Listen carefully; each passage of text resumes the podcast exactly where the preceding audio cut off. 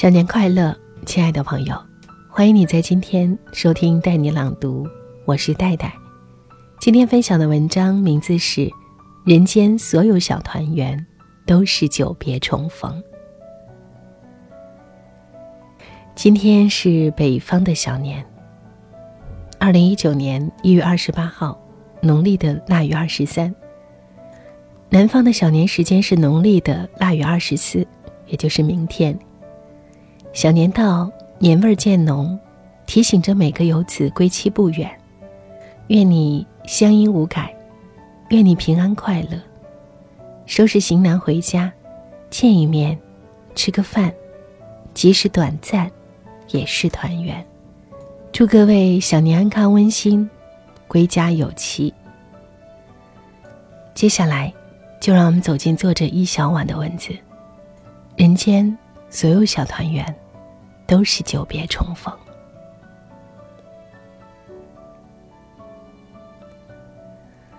很小的时候，特别喜欢过年。大年三十的前一天，总会把新衣服放在枕头旁边，盼着天亮的那一瞬间，赶快穿上新衣服。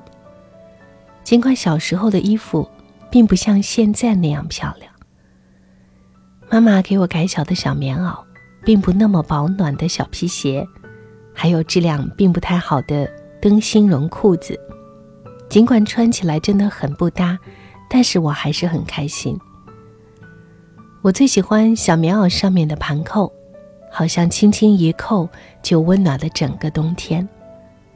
还有妈妈拿毛线织的彩色毛衣，颜色像极了彩虹。那个时候，哪怕只得到一个小发卡。都欣喜若狂。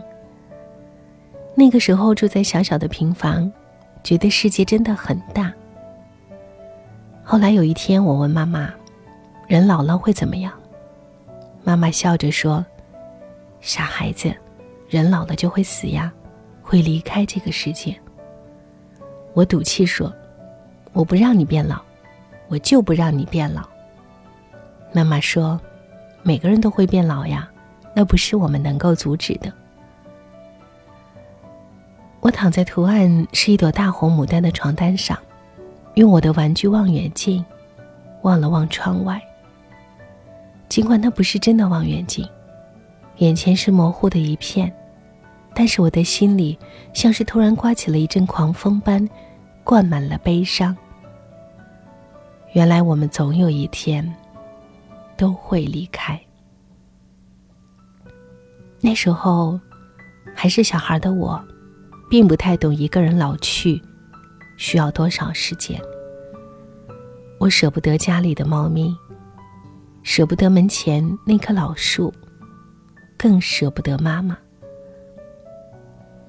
在姥姥去世的第三年，我记得妈妈在吃饭时突然放下碗筷，眼眶发红。妈妈说。我想我的妈妈了。我记得《请回答一九八八》里有一段话：听说神无法无处不在，所以创造了妈妈。即使到了妈妈的年龄，妈妈的妈妈仍然是妈妈的守护神。妈妈这个词，只是叫一叫，便觉得喉间哽咽。前段时间，我被一个姑娘写的文字所打动。她说，她的奶奶常年累月觉得她自己难受，浑身不舒服，去医院查也没有什么大毛病。家人们的耐心久而久之也磨得消失殆尽，他们觉得奶奶不自立，说她不坚强。到后来，这个姑娘也觉得奶奶每天让人给她捶背是磨人。也受不了他时刻眼巴巴看着自己的眼神，所以，姑娘扶着他走的时候，也跟他说：“奶奶，你坚强点儿，肯定没啥事儿。”走路的时候，奶奶都要歇一歇。姑娘记得奶奶跟她说的最后一句话是：“奶奶走不动了，真的走不动了。”以前，他的奶奶会在每一个冬天跟他说：“哎，也不知道能不能熬过这个年了。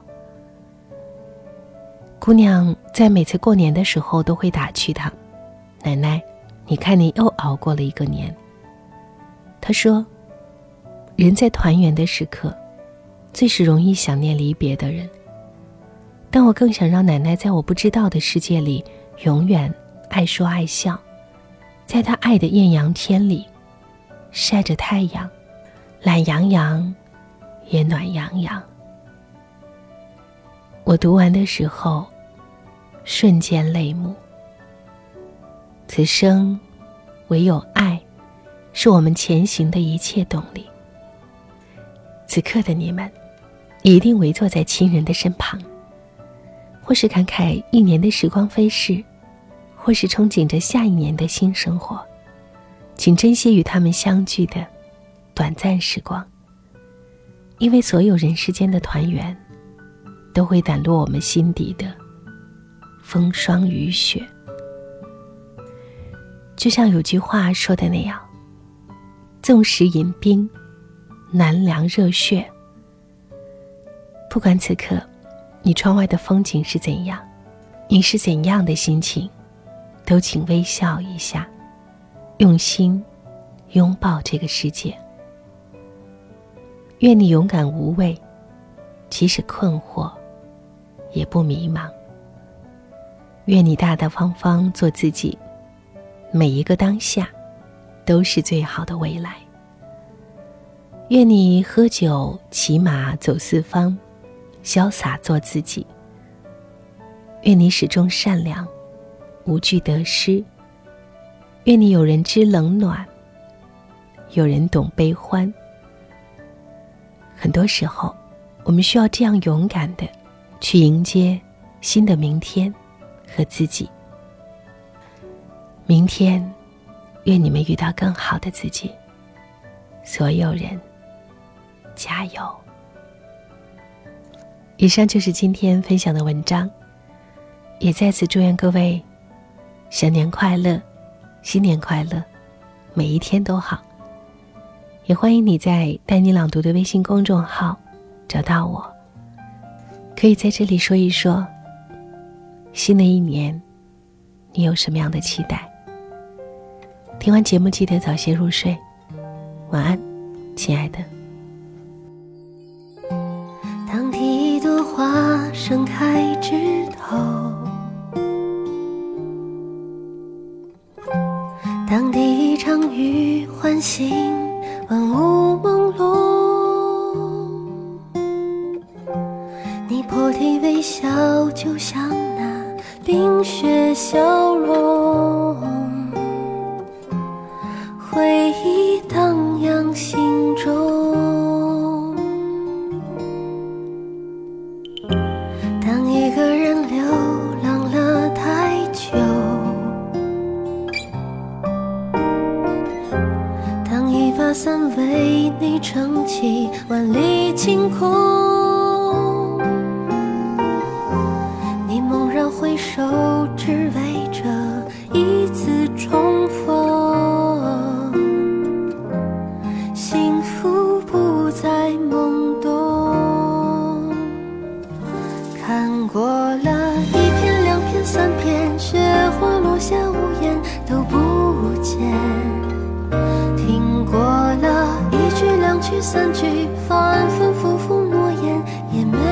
些